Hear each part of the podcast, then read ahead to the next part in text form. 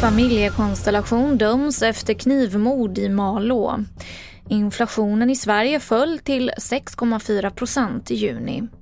Och över 6 ton hajfenor har tagits i beslag av polisen i Panama. TV4-nyheterna börjar med att tre personer döms för mordet på en man i Malå varav en av dem får livstidsfängelse.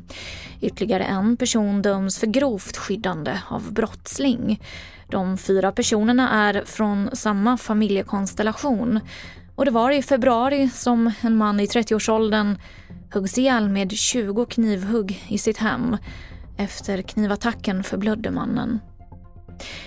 Inflationen i Sverige föll till 6,4 procent i juni enligt måttet KPIF. Och det här innebär att den sjunker för fjärde månaden i rad. Men det går långsammare än väntat och det är fortfarande läge att hålla hårt i sina pengar. Vi har Moa Langmark på Finansinspektionen.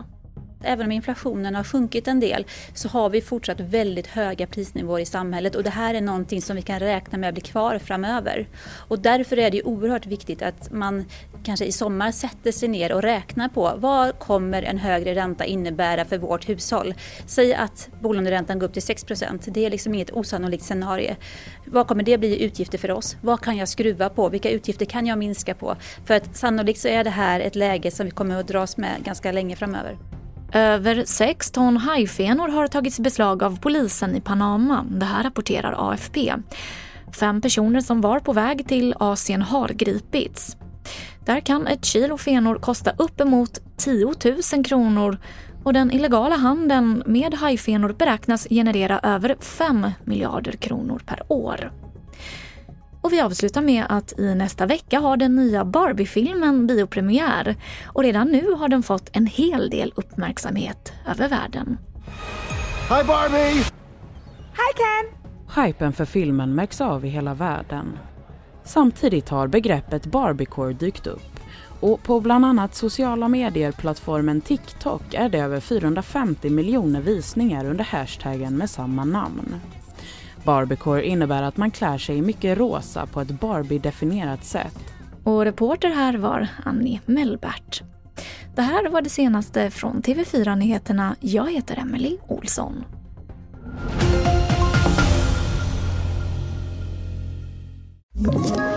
Ett poddtips från Podplay.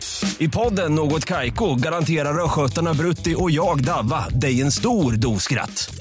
Där följer jag pladask för köttätandet igen. Man är lite som en jävla vampyr. Man har fått lite blodsmak och då måste man ha mer. Udda spaningar, fängslande anekdoter och en och annan arg rant. Jag måste ha mitt kaffe på morgonen för annars är jag ingen trevlig människa. Då är du ingen trevlig människa, punkt. Något Kaiko, hör du på Podplay. Därför är gardinerna.